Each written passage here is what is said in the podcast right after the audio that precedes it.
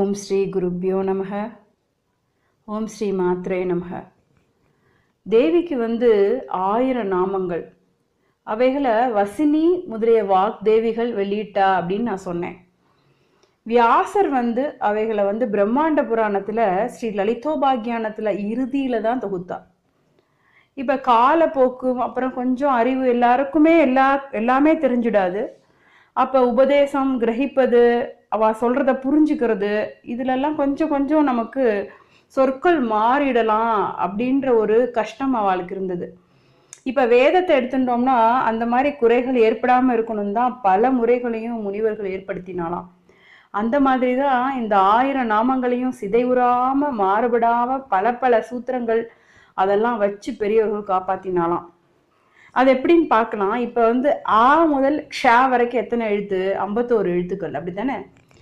அதுல ஒரு பத்தொன்பது எழுத்துக்களை முதல் எழுத்தா கொண்ட நாமங்களே இல்லாம பண்ணிட்டா. அப்ப மற்ற முப்பத்தி ரெண்டு எழுத்துக்கள் அதுல வந்து முதல் எழுத்தா கொண்ட நாமங்கள் எப்படி இருக்கு, அது என்னென்ன எவ்வளோ இருக்கு அப்படின்னு பார்ப்போம். இப்ப அ அப்படின்னு தொடங்குற நாமம் வந்து ஒரு நாற்பது இருக்கு லலிதா சகஸ்ர நாமத்துல. ஆ அப்படிங்கிறது வந்து பதினொன்னு, இ அப்படிங்கிறது ஒரு மூணு, ஈ அப்படிங்கிறது ரெண்டு, உ அப்படிங்கிறது அஞ்சு, ஐ அப்படிங்கிறது ஒன்று, ஓ அப்படிங்கிறது ரெண்டு, அம் அப்படிங்கிறது நாலு, க எண்பத்தொன்று, க ஒன்று, ஹ லெவன் பதினொன்று எழுத்துக்கள், க இருபத்தி நாலு, ச இருபத்தி ஒம்பது, ச ஒன்று, ஜ பதினெட்டு, ட ரெண்டு, ஷ ஒம்பது, த நாற்பத்தி ஆறு, த முப்பத்தி ஏழு, த பதினாலு, ந எழுபத்தஞ்சு, ப எண்பத்தி ஒன்று, ப இருபத்தி நாலு, ப முப்பத்தி ஏழு, ம நூற்றி பன்னெண்டு, ய பதிமூணு, ர முப்பத்தி எட்டு, ல பதினாலு, வ எழுபத்தி ஒம்பது, ஷ ஐம்பத்தி ஒம்பது, ஷ அஞ்சு, ச நூற்றி இருபத்தி ரெண்டு. ஆக ஆயிரம் நாமங்கள். பரபிரம்மம் அப்படிங்கிற ஒரு பிரம்மம் எல்லா தோற்றங்களுக்கும் மூல காரணமாக பரம்பொருளை நம்ம குறிப்பிடுறோம் இல்லையா? அப்ப பரமான பிரம்மம் பரபிரம்மம் எல்லாவற்றிற்கும் மூலமானது. பரபிரம்மம் உலக படைப்பிற்காக காலம் வந்ததும் பகுஸ்யாம் பலவாக ஆவேன் அப்படின்னு ஒரு சங்கல்பம் கொண்டது. அதனால அது அபரபிரம்மாவும் இருக்கும், அபரமும் அப்ப ரெண்டாகுது, சரியா? இப்ப ஒரு உலக ஒன்ற உலக ஆளும் ஈஸ்வரத்தன்மை படைத்ததாகவும் மற்றொன்று உலகமாகவும் ஆனது. ஜெகன் நியந்தா ஜெகதாத்மச்சு, ஜெகன் நியந்தா ஜெகதாத்மகச்ச, உலகமாகிய மாறிய பிரம்மம் சரம் அச்சரம் அப்படின்னு பிரிஞ்சு ஜீவராசிகள் தாவரம் மண் ஜலம் முதலியதாக ஆகிடுச்சு. இப்ப உலகையாளும் பிரம்மமும் படைப்பு காத்தல் அழித்தல் திரோதானம் அனுகிரகம் அப்படிங்கிற அஞ்சு தொழிலுக்கேற்ப பிரம்மன் விஷ்ணு ருத்ரன் ஈஸ்வரன் சதாசிவன் அப்படின்னு ஒரு ஐந்து உருவங்களை கொண்டது. அந்த அஞ்சும் தனித்தனியா தன்னோட தொழிலை விரிவிற்கேற்ப எடுத்த உருவங்கள் தான் அனந்தம். இந்த இருவகைப்பட்ட தோற்றங்களும் பரம்பொருளின் இச்சாசக்தியான சங்கல்பத்தால விளைஞ்சது இல்லையா? இப்ப இச்சாசக்தி பரம்பொருளிடம் உள்ள பல சக்திகள்ல ஒன்று. பரபிரம்மத்தோட சக்திகள் அனைத்துமே இணைந்த வடிவமே இந்த ஆயிரம் நாமக்களா நாமாக்களால போற்றப்படுற ஸ்ரீ லலிதா தேவி. சக்திக்கும் சக்தி உள்ளவளுக்கும் வேற்றுமை இருப்பது இல்லை, அப்படித்தானே? அவளே பரம்பொருள், அம்பாளே அபரபிரம்மமாகி இத்தனை தோற்றங்களையும் கொண்டவள். அனைத்துமான அவளே அவளது அனைத்து உருவங்களிலும் தியானித்து வழிபடுவதற்காக வாக்தேவிகளின் வாக்தேவிகள் வந்து தேவியின் தோற்றங்கள் அனைத்தையும் இந்த ஆயிரம் நாமங்களில் காட்டியுள்ளனர். இந்த ஸ்தோத்திரம் வந்து ஒரு மாலா மந்திரம். இதில் உள்ள ஒவ்வொரு நாமமும் மந்திரம்தான். இப்ப அடியார்கள் விரும்பும் பலன் அனைச்சையும் அளிக்கக்கூடியது அப்படின்னு அவ சொல்றா. அன்னதா அப்படின்னா உணவளிப்பவள்னு உங்களுக்கு தெரியும். அப்படிங்கிற நாமத்தை திரும்ப திரும்ப மனனம் செய்ய உணவு வந்து நமக்கு பெருகுமா. இப்ப வசுதா அப்படின்னா செல்வம் வருது அப்படின்பா, செல்வம் அளிப்பவள் அப்படின்னு அர்த்தம். அதை மனனம் செய்ய செய்ய செல்வம் பெருகும் இல்லையா. பயாபகா, பயந்தவாள்லாம் வந்து பயாபகா பயாபகான்னு சொல்லிகிட்டே இருக்கிறச்ச பயமே போயிடுமா. அப்புறம் வே சிறையில் அல்லது வேறு வகையில் கட்டுண்டவன் பந்தமோச்சனி அப்படின்னா கட்டில இருந்து என்னை விடுவிச்சுடு விடுவிச்சுடுமா அப்படின்னு கேட்கலாம். இப்படி மரணம் செய்ய கஷ்டம் வந்து நமக்கு விலகும் அப்படிங்கிறா. இப்படி நன்மையை அருளவும் இந்த மாதிரி இருக்கவும் தான் நமக்கு பலன் தருகின்ற நாமங்கள் பல. இது வந்து ஒவ்வொன்றுமே மந்திரம் அப்படின்னு சொல்றா. இப்போ தேவியை வந்து குறிப்பிடுறதுனால நாமங்களில் பெரும்பாலானவை ஸ்திரீலிங்கம் அப்படின்னு இந்த சமஸ்கிருதத்தில் சொல்லுவா. பெண்பால் சொற்கள், ஸ்திரீலிங்கம்னா பெண்பால் அப்படின்னு சொல்லுவா. அந்த சொற்கள் தான் வந்து தேவியை வந்து குறிப்பிட முடியும். இப்போ மகாலாவண்ய சேவதிகி அப்படின்னு வருது. அப்போ ஆத்மா அப்படின்ற நாமங்களும் இலக்கண விதிக்கப்படி புள்ளிகமா தத் பிரம்ம போன்ற நாமங்கள்லாம் வந்து நபுசலிங்கம்னு அர்த்தம். அப்போ தான் அக்ரிணை அப்படின்னு சொல்கிறா. சமஸ்கிருதத்துல சொற்களை ஒட்டியும் லிங்க அமைப்புகள் ஏற்படும் அப்படின்னு உங்களுக்கு தெரியும். மனைவி வந்து பெண்பாள் இல்லையா, அவளை குறிப்பிட வந்து இப்ப தாரா, பத்னி, கலத்திரம் அப்படிங்கிற மூன்று லிங்கங்கள்ல இருந்து சொற்கள் உண்டு. தேவி வந்து பொதுவான ஆண் பெண் என்று குறிப்பிற்கு அப்பாற்பட்டவள் அப்படிங்கிறத நீங்க புரிஞ்சுக்கணும். இதனை பாராயணம் செய்ய முதல்ல வந்து ஓம் அப்படிங்கிற பிரணவத்தை உச்சரித்து தான் நாமங்களை சொல்றது வழக்கம். பூரணமான பிரம்மத்தை குறிக்கும் பிரணவம் சொற்பிழை, பொருள் பிழை ஆகிய குற்றங்களை நமக்கு வந்து மன்னிச்சு நமக்கு நிறைவை தரும் அப்படிங்கிறா. இப்ப பரபிரம்மத்தை விளக்கி கூற முன்வந்த வேதம் வந்து நேரடியா வந்து விளக்க முடியல விளக்க முடியல. அப்ப உருவமும் அவயவங்களும் மற்றும் சொல்லுக்கும் மனத்திற்கும் எட்டக்கூடியதொன்றும் பரபிரமத்துல காணாதபடியால் வேதம் அதனை விளக்க முடியவில்லை இல்லையா. நேரடியா சுட்டி விளக்க முடியாத இடத்துல விளக்கம் தரக்கூடிய வேறொன்றை காட்டி அதன் மூலம் லட்சணையா சுட்டி காப்பு காட்டுவதுதான் மரபு. இப்ப ராமனின் வீட்டின் அடையாளத்தை சரியே கூற முடியாத நிலையில் காக்கை அதோ உட்கார்ந்திருக்கிறதல்லவா அந்த வீடு என்று காக்கிறோம். காக்கை அங்கிருந்து பறந்து விடக்கூடும் இல்லையா. வீட்டிற்கு காக்கை உட்கார்ந்திருப்பது லட்சணமாகாது. ஆனாலும் வேறு வழியில் விளக்க முடியாத போது இப்படி அதனை சார்ந்ததொன்றை குறிப்பிட்டு விளக்குவதுதான் தடஸ்த லட்சணம் அப்படின்னு சொல்றா. இவ்வகையில தான் வேதம் பிரம்மத்தோட லட்சணத்தை விளக்குகின்றது அப்படின்னு சொல்றா. தைத்திரிய உபநிஷத்து என்ன சொல்றது அப்படின்னா, காணப்படுற உலகம் எதனிடத்திலிருந்து தோன்றுகிறதோ, எதனால் வாழ்கிறதோ, எதனை அடைந்து மறைகிறதோ அதாக பிரம்மத்தை அறிஞ்சு கொள் அப்படிங்கிறா. அதான் தைத்திரிய உபநிஷத்துல சொல்றா. ஒருவனால படைக்கப்படாமல் ஒன்று தோன்றுவதில்லை இல்லையா, மறைவதும் ஒன்றை அடைந்தே அடங்க வேண்டும். புரியுறதுன்னு நினைக்கிறேன் உங்களுக்கு. இவ்விரு நிலைகள்லையும் தொடர்ந்து இருப்பதே நடுவில் உள்ள நிலையில் தொடரக்கூடும் இல்லையா. இப்படி உண்டாதல், இருத்தல், அழிதல் அப்படிங்கிற நிலையெல்லாம் அடைய அடையாதது ஒன்றையே படைத்தல், காத்தல், ஒடுக்கல் அப்படிங்கிறத முத்தொழில் செய்ய முடியும் இல்லையா. அதுதான் பிரம்மம் அப்படின்னு தைத்திரிய உபநிஷத் சொல்றது. இப்போ இந்த சகஸ்ரநாமமும் அதே வழியில சென்று பரப்பிரபா பிரகாசமா இருக்கும். பரதேவதையை உணர்த்த முடியாமல் விமர்ச நிலையில அவள் புரியும் ஐந்தொழில்களை கொண்டு அவளை விளக்க முன்வந்துள்ளது அப்படிங்கிறா. படைப்பவள் அப்படிங்கிற அறிமுகத்தை தான் ஸ்ரீமாதா அப்படிங்கிறா. காப்பவள், ஒடுங்குபவள் அப்படிங்கிற அறிமுகத்தை தான் ஸ்ரீ மகாராக்னி, ஸ்ரீமத் சிம்ஹாசனேஸ்வரி அப்படிங்கிற நாமங்கள்ல விளக்கி திரோதானம், அனுகிரகம் அப்படின்னு சொல்லி மற்ற இரு நிலைகளையும் அந்த தோற்றத்துல சிதக்னி குண்ட சம்பூதா அப்படின்னு சொல்லி ஸ்ரீ லலிதாம்பிகா அப்படிங்கிற கடைசி நாமம் வர உங்களுக்கு அவா விளக்குறா. ஸ்ரீ மாத்ரே நமக, ஸ்ரீ குருப்யோ நமக. ஸ்ரீ குருப்யோ நமக, ஸ்ரீ மாத்ரே நமக. இன்னைக்கு ஸ்ரீ லலிதா சகஸ்ரநாமத்தோட வரலாறு பற்றி பார்க்கலாம். தேவியோட அருளால் வாக்தேவிகள் உபதேசித்த இந்த சகஸ்ரநாமத்தை ஸ்ரீ பாஸ்கரராயர் வந்து தனது உரை மூலம் மனனம் செஞ்சிருக்காராம். அதே மாதிரி இந்த விரிவுரையின் மூலம் நாமும் அதை மனனம் செய்கிறோம். ஸ்ரீதேவியானவள் தனி பெருங்கருணையால தனக்குள்ள கோடிக்கணக்கான நாமங்களிலிருந்தும் மதுர மதுரமான ஆயிரம் நாமங்களை வசினி முதலிய வாக் தேவிகளை கொண்டு தேர்ந்தெடுத்து தாமே அரங்கேற்றி உலக நன்மைக்காக அருளிய திவ்ய சகஸ்ரநாமம் இது. வேதங்களும் தந்திர சாஸ்திரங்களும் கடும் நியமங்களும் தெய்வ வழிபாட்டிற்கான முறைகளாக கூறுகின்றன இல்லையா? அதே வழிபாட்டு முறைகளை புராணங்கள் பலதரப்பட்ட அதிகாரிகளும் எளிதும் பின்பற்றுமாறு லகுவாக அமைத்து கொடுத்துப்பட்டிருக்கிறது.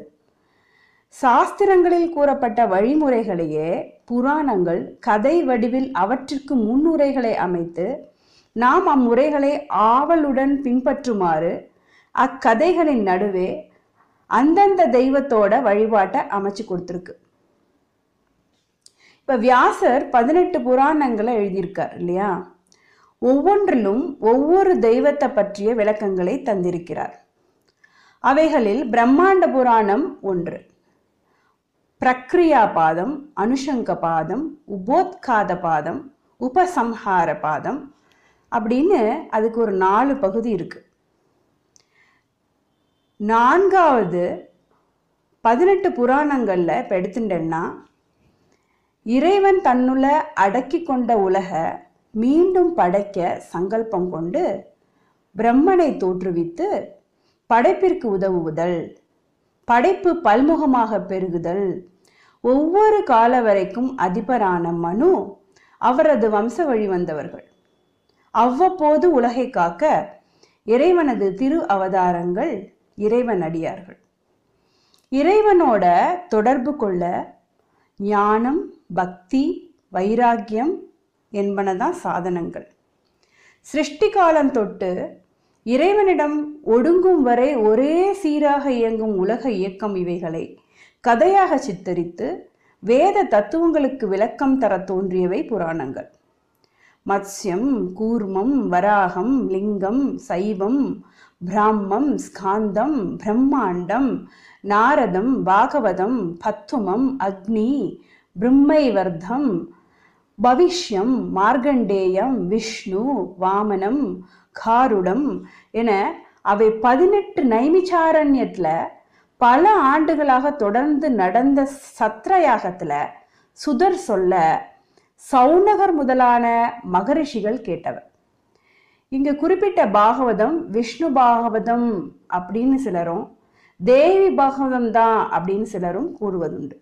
உபசம்ஹார பாதத்துல கடைசியில லலிதோபாக்யானம் இருக்கு. அதுல மந்திரகண்டம், நியாசகண்டம், பூஜா கண்டம், புரச்சரண கண்டம், ஹோம கண்டம், ரகசிய கண்டம், ஸ்தோத்திர கண்டம் அப்படின்னு ஒரு ஏழு கண்டங்கள் இருக்கு. ஏழாவது ஸ்தோத்திர கண்டத்துல கடைசி பகுதியாக ஸ்ரீ லலிதா சகஸ்ரநாமம் இருக்கு.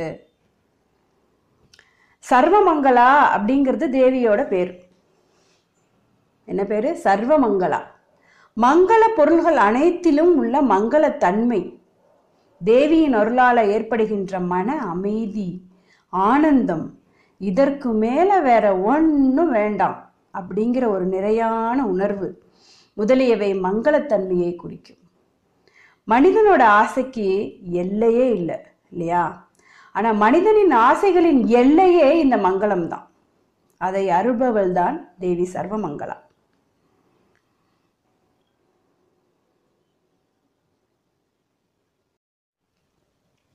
மனிதன் விரும்ப வேண்டியவையாக தர்மம், அர்த்தம், காமம், மோக்ஷம் இல்லையா? அது அறம், பொருள், இன்பம், வீடுன்னு சொல்லுவா. ஏன்னா நான்கு புருஷார்த்தங்களை குறிப்பிடுவர் இல்லையா? இவைகள்ல முக்கியமானவை காமமும் மோக்ஷமும், பரவாழ்வுல பெற வேண்டிய நன்மை மேன்மை. தர்மத்தையும் அர்த்தத்தையும் உறுதியாக கொண்டு பெற்ற காமம் இக வாழ்வின் நோக்கத்தை பூர்த்தி செய்யும் அப்படின்னு சொல்றா.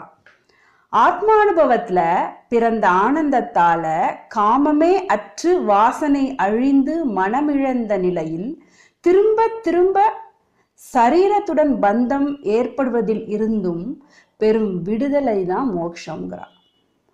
இகவாழ்வின் முடிவிற்கு பின் இப்பிறவியிலும் முன்பிறவிகளிலும் செய்துள்ள வினைகளில் பக்குவம் அடைந்து அடுத்த பிறவியை அளிக்க தகுதி பெற்றுள்ள வினை எத்தகைய சரீர பந்தத்தை ஏற்படுத்தும் என்பதை நாம் அறிய முடியாது இல்லையா.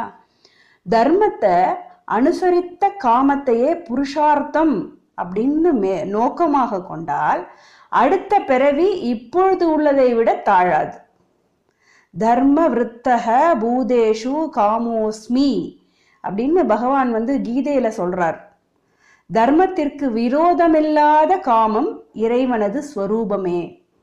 இந்த வாழ்வுல எதிர்பார்க்கின்ற சுகானுபவம் தர்மத்தை அனுசரித்த வாழ்க்கை முறைகளால அமைய பெறுமானால் இம்மையிலும் மறுமையிலும் மேன்மை உண்டு. இப்படி மேன்மை தரக்கூடிய காமத்தையும் மோட்சத்தையும் தரவல்லதுதான் நம்ம தெய்வ வழிபாடுங்க. தெய்வ வழிபாட்டோட அமைஞ்ச வாழ்க்கை முறை இம்மையிலும் மறுமையிலும் ஆத்மீய துறையில் ஏற்றத்தை தரும். இப்படி தெய்வீக வாழ்க்கை வாழ்ந்த பெரியோர்களின் சரித்திர வாயிலாக புராணங்கள் எளிதில் புரியும்படியாக தத்துவத்தை உணர்த்துகின்றன இல்லையா. இதுல ஸ்ரீ லலிதா தேவியோட வழிபாடு இப்படித்தான் பிரம்மாண்ட புராணத்துல இடம்பெறுகிறது. ஸ்ரீ லலிதா சகஸ்ரநாமம் முன்னூத்தி இருபது ஸ்லோகங்கள் கொண்டது. முன்னுரையாக இந்த ஸ்தோத்திரத்துல தோற்றுவாயை கூறும் பூர்வ பாகம் ஐம்பத்தோரு ஸ்லோகங்கள் கொண்டது. தேவியின் தியானம் ஒரு ஸ்லோகம், ஆயிரம் நாமங்களை நூத்தி எண்பத்தி ரெண்டு ஸ்லோகங்களோட அடக்குகின்றன. அப்புறம் பின்னுரையான எண்பத்தஞ்சு ஸ்லோகங்களிலும் பல ஸ்ருதி அமைகின்றன. மற்ற தேவ தேவதைகளுக்கான சகஸ்ரநாமங்களை விட அதிகமாக பழக்கத்தில் உள்ள சகஸ்ரநாமங்கள் மூன்று. முதலாவது ஸ்ரீ கணபதியோட சகஸ்ரநாமம், இது கணேச புராணத்தில் இருக்கு. ரெண்டாவது ஸ்ரீ விஷ்ணு சகஸ்ரநாமம், இது மகாபாரதத்தில் இருக்கு. மூன்றாவது இந்த சகஸ்ரநாமம் பிரம்மாண்ட புராணத்தில் இருக்கு. இந்த மூன்றிற்கும் தனி பெருமை ஒன்று உண்டு. என்னன்னு சொல்லவா? ஸ்ரீ கணேச சகஸ்ரநாமத்துக்கும் ஸ்ரீ லலிதா சகஸ்ரநாமத்திற்கும் ஸ்ரீ பாஸ்கரராயர் அப்படிங்கிற ஒரு மகான் வந்து உரை எழுதியிருக்கா. ஸ்ரீ விஷ்ணு சகஸ்ரநாமத்திற்கு ஸ்ரீ சங்கர பகவத்பாதர் பாஷ்யம் ஏற்றியிருக்கார். ஸ்ரீ பராசர பட்டரும் உரை எழுதியிருக்கார். இப்படி உரை எழுத பெற்றுள்ள சகஸ்ரநாமங்கள் மொத்தமே மூன்றே மூன்று தான். ஸ்ரீ லலிதா சகஸ்ரநாமத்திற்கு உரை எழுதிய பாஸ்கரராயர் மகாராஷ்டிர பிரதேசத்துல பாஹா அப்படிங்கிற ஊர்ல பிறந்தார். கௌசிக கோத்திரத்துல பிறந்த ஸ்ரீ கம்பீரராயர் இவரோட தந்தை. தாய் கோணாம்பிகை.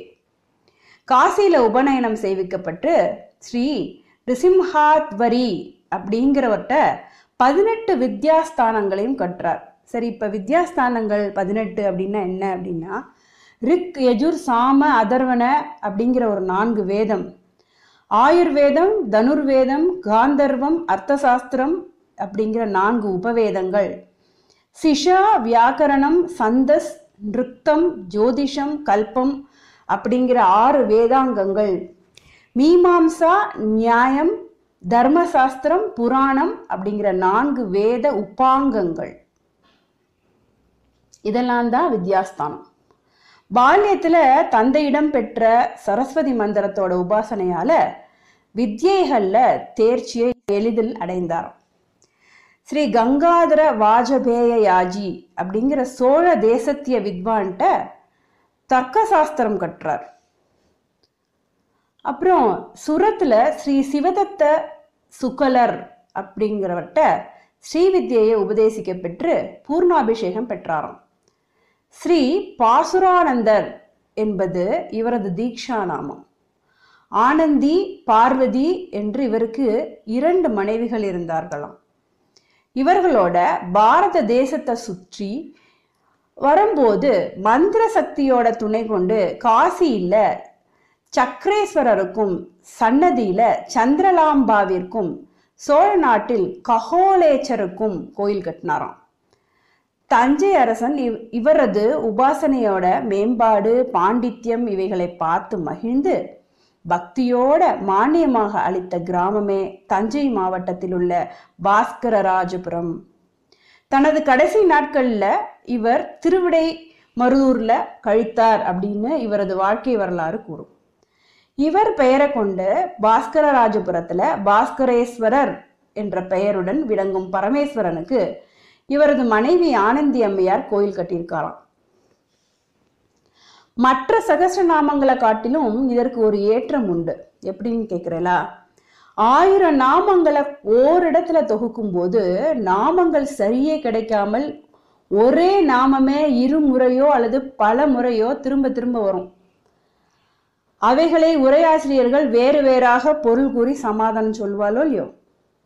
ஸ்லோகமாக அமைக்கும் போது நடுவே வரும் இடைவெளிகள், இந்த ச வை தூ ஹி ஏவ அப்படிங்கிற விசேஷ பொருளற்ற அவ்யயங்களை போட்டு நிரப்புவதும் வழக்கம் இல்லையா?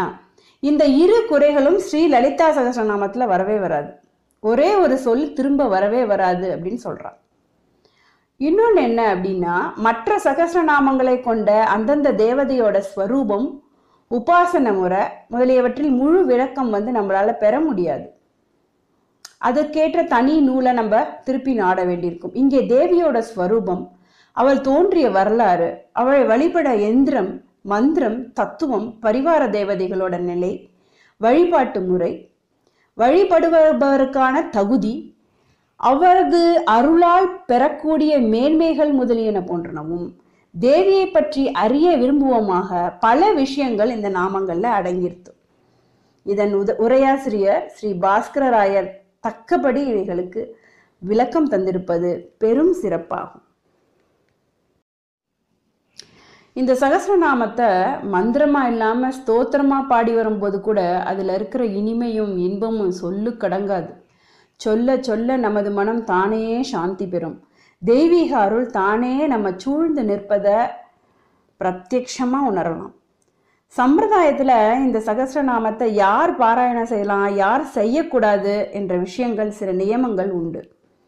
இங்க நாம ரொம்ப கவனிக்க வேண்டிய விஷயம் ஒன்று இருக்கு. என்னன்னு கேட்டலா, இது தனிப்பெரும் மந்திரம் என்று நூல்கள் தான் சொல்றது. மந்திரம் என்று இதை கூறும்போது அதற்கான நியமங்களுக்கு நாம் கட்டுப்பட்டு தான் ஆகணும். ஸ்ரீவித்யா மந்திரங்களில் ஏதேனும் ஒன்றில் தீட்சை பெற்றிருத்தலும் ஸ்ரீசக்கர பூஜை செய்து வருவதும் இதை சொல்ல முன் தகுதிகள் ஆகும். இவைகளை முறைப்படி பெற எல்லாருக்கும் தகுதி இருப்பது இல்லை. ஸ்தோத்திரம் அப்படிங்கிற முறையில அணுகக்கூட நமக்கு சிறிதளவு தகுதி இருக்க வேண்டி இருக்கிறது. நமது ஈடுபாட்டின் பலத்தில்தான் இந்த தகுதியையும் பெற முடியும். மன நிம்மதி பெற, தேவியின் அருள் பெற இதை ஸ்தோத்திரமாக பாராயணம் செய்யலாம்.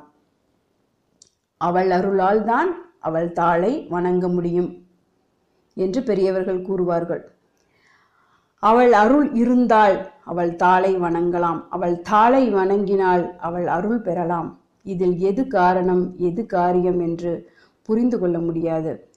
அவளை வணங்க அவள் யார், அவளை வணங்கும் நான் யார், வணக்கம் என்பது என்ன என்பது போன்ற பலவற்றின் அறிவு தேவைப்படுகிறது. இந்த அறிவையும் அவளருளால் தான் பெற முடியும். அதனால் அவளையோ வணங்குபவனையோ வணக்கத்தையோ பற்றி அறியாமல் கூட பெரியோர்கள் சென்ற வழி என்ற ஒரே விளக்கத்தை நம்பி முதலில் வெளிப்படையாக வணங்க முற்பட இவ்வினையே சிறிது சிறிதாக தேவியின் அருளை கூட்டுவிக்கிறது. இந்த அருளின் பலத்தை கொண்டு என்றோ ஒரு நாள் அவளை அறிந்து வணங்க முடியக்கூடும். ஆகவே சாத்தியத்தையே முழு அறிவின்றி சாதனமாக கொண்டு முதலில் இறங்குவோம். ஒன்றையும் இரண்டையும் முழுவதும் அறியாத சிறுவன் ஒன்று பிளஸ் ஒன்று இஸ் ஈக்குவல் டு இரண்டு என்று நெட்டுற பண்ணுகிறான் இல்லையா? வாழ்க்கையில என்றோ ஒரு நாள் ஒன்று பிளஸ் ஒன்று இஸ் ஈக்குவல் டு ரெண்டு என்பது என்ன என்பதை புரிந்து கொள்வான். அப்போதுதான் அது பயன்பட புரிகிறது. அதற்கு அவன் ஒன்றுமறியா பருவத்தில் வாய்ப்பாடு நெட்டுற பண்ணுவது போல் அவளை முழுவதும் அறியாமலேயே அவளை வணங்கும் ஆரம்ப பயிற்சி அவள் அருளை சிறுக சிறுக சிறுக பெற உதவி புரிந்து அவளை அறிந்து வணங்கும் பேரின்பத்தை நமக்கு தரும். இதை தவிர அருளை பெற வேறு உபாயம் கிடையாது. தாயே, நீ எனக்கு புரிபடாதவள், உன்னை எப்படி வணங்குவது என்பதும் எனக்கு தெரியாது. அதனால் எனது இந்த செயலை வணங்குவதாக நீ பாவித்து உன்னை அறிந்து கொள்ள எனக்கு அருள் புரிவாராக என்று மனத்தில் பிரார்த்தனை செய்து அவளுடன் ஏற்படுத்தி கொள்ளும் தொடர்பே அவளை அறியும் உபாயமாகும். ஸ்ரீவித்யா மந்திர தீட்சையும் ஸ்ரீசக்கர பூஜை தீட்சையும் பெற்று ஜபமும் வழிபாடும் முறைப்படி செய்பவனால் மட்டும் சொல்லப்பட வேண்டிய இந்த சகஸ்ரநாமத்தை சொல்லும் தகுதியை ஜபமோ வழிபாடோ செய்ய தகுதி பெற்றிடாதவனும் கூட திரும்ப திரும்ப ஸ்தோத்திரமாக சொல்வதாலேயே பெற்றுவிடலாம். அவளை அடைவதற்கு அவளை வழி. அதுபோல சகஸ்ரநாமத்தை சொல்ல தகுதி பெற சகஸ்ரநாமமே தான் உபாயம்.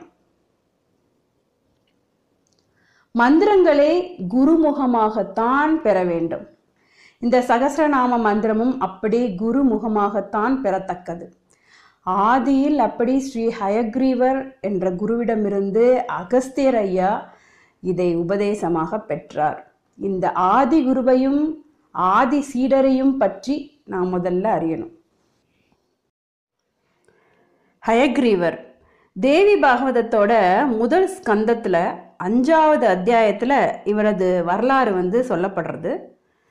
ஸ்ரீ மகாவிஷ்ணு பத்தாயிரம் ஆண்டுகள் அசுரர்களோட போர் புரிஞ்சாராம்.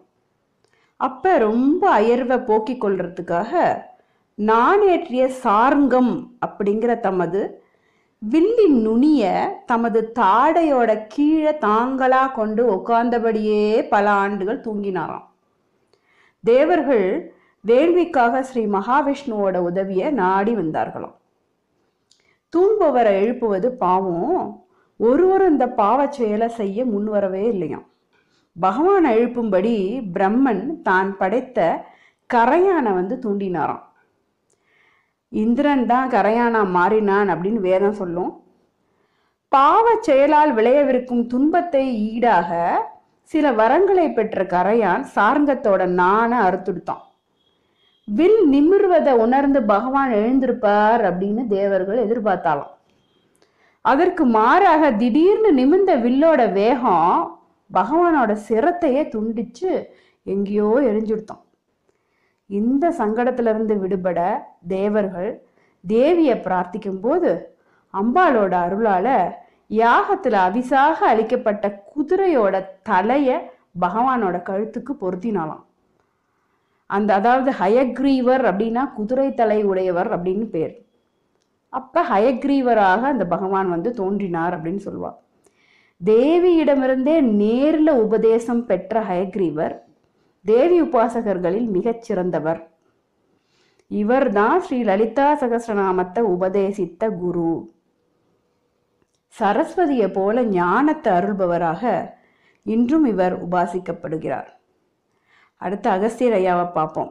அகஸ்தியர் ஐயா வந்து மித்ரன் வருணன் அப்படிங்கிற ரெண்டு தேவர்களோட அம்சமாக குடத்திலிருந்து தோன்றியவர் இந்த முனிவர். தன் முன்னோர்களோட ஆத்ம திருப்திக்காக நல்ல புத்திரனை பெற விரும்பி அதற்கேற்ற சிறந்த பெண்ணுக்கு தேவையான நற்குணங்களை தவ வலிமையால கூட்டி பெண்ணாக்கி விதர்ப தேசத்தோ அரசரோட அழிச்சு வளர்க்க சொன்னாராம். லோபாமுத்திரை அப்படிங்கிறது அம்பாளோட பேரு. அந்த லோபாமுத்திரை என்ற அவளை பின்னர் மணந்து இல்லறம் நடத்தினாராம். இல்லறம் செவ்வனே நடக்க பொருள் நாடி அரசர்களெல்லாம் அடைஞ்சாராம். மக்களுக்கு நன்மை புரிவதற்கென்றே வரி போட்டு செல்வம் சேர்த்து மக்களின் நன்மைக்கே உத்தேசித்த திட்டங்களும் மட்டும் அதை செலவழித்த பின்பு மீதம் இருப்பதிலிருந்து மட்டுமே தாம் யாசிக்கும் பொருளை தர வேண்டும் என்று அரசர்களை கட்டுப்படுத்தினாராம். ஒரு அரசனிடம் கூட அப்படி மீதமே இல்லையாம். அப்ப இல்வலன் வாதாபி அப்படிங்கிற ரெண்டு அசுரர்கள் செல்வம் வந்து நிறைய வச்சிருந்தாராம். பல அசுர குணங்களுக்கு இடையே அவைகளுக்கு ஒவ்வாத ஈகையையும் அவர்களுக்கு இருந்ததாம். தனக்கு வேண்டியவைகளே அவர்களிடம் இருந்து பெற்று இளரம் நடத்தினார் அகஸ்தியம் அப்படிங்கிற மகாபாரதம் வனபர்வம் குரு வனபர்வம் அதாவது தொண்ணூத்தி ஆறாவது பாடல்ல இருந்து தொண்ணூத்தி ஒன்பதாவது பாடல் வரைக்கும் அந்த நூல்ல இதை பற்றி கூறியிருக்கு. இந்த தம்பதியருக்கு தேவி வழிபாட்டுல வந்து மிகுந்த இட ஈடுபாடு இருக்கு. அகஸ்தியர் ஹயக்ரீவர குருவா வணங்கி அணுகி உபதேசமாக பெற்றதுதான் இந்த சகஸ்ரநாமம். அதுவே தேவியின் வழிபாட்டில் இன்று நமக்கு உத்தம வழிகாட்டியாக அமைந்துள்ளது. இப்போ பாஸ்கரராயரோட உரை ஒன்றே இன்று நமக்கு இந்த ரகசிய சகஸ்ரநாமத்தோட ரகசியங்களுக்கு விளக்கம் தருகிறது. அதனை ஒட்டியே இந்த உரையும் அமைகிறது. பாஸ்கரராயர் தனது உரைக்கு சௌபாகிய பாஸ்கரம் அப்படின்னு பெயர் வச்சிருக்கார். சௌபாகிய தேவியை பற்றி மங்களம் நல்கும் விஷயங்களை பாஸ்கரம் சூரியனை போல விளக்குவது அப்படின்னு பொருள். தேவி வழிபாட்டில் துவக்கத்தில் வக்னி கலை, சூரிய கலை, சந்திரகலை முதலிய கலைகளை வழிபடுவர். அவைகளில் சூரியகலை பன்னிரண்டு. அவை தபினி, தாபினி, தூம்ரா, மரீச்சி, ஜுவாலினி, ருச்சி, சுஷும்னா, போகதா, விஸ்வா, போதினி, தாரிணி, ஷமா அப்படிங்கிறது. சௌபாகிய பாஸ்கரம் அப்படிங்கிற உரையாகிய சூரியனுக்கும் பனிரெண்டு கலைகள் பகுதிகள் அமைந்துள்ளன. உபோத்காதம், உபோத்காதம்னா முன்னுரைன்னு அர்த்தம், எனும் பூர்வ பாகம் முதற் பகுதி ஆயிரம் நாமங்களை நூறு நூறா பிரித்து பத்து பகுதிகள், கடைசியில் உள்ள பல ஸ்ருதி பனிரெண்டாவது பகுதி. அவை பனிரெண்டிற்கும் இப்படி சூரிய கலைகளின் பெயரையே வைத்துள்ளன. அதன்படி உபோத்காதம் தபினி கலை பிரம்மாண்ட புராணத்தில் லலிதோபாக்யானத்தை ஹயக்ரீவரிடம் முழுதும் கேட்ட அகஸ்தியர் இப்போது ஸ்ரீ லலிதா சகஸ்ரநாமத்தை அரிய ஆவலுடன் கேட்கிறார் அப்படின்னு கதை சொல்றது. ஸ்ரீ மாத்ரே நமக, ஸ்ரீ குருப்யோ நமக.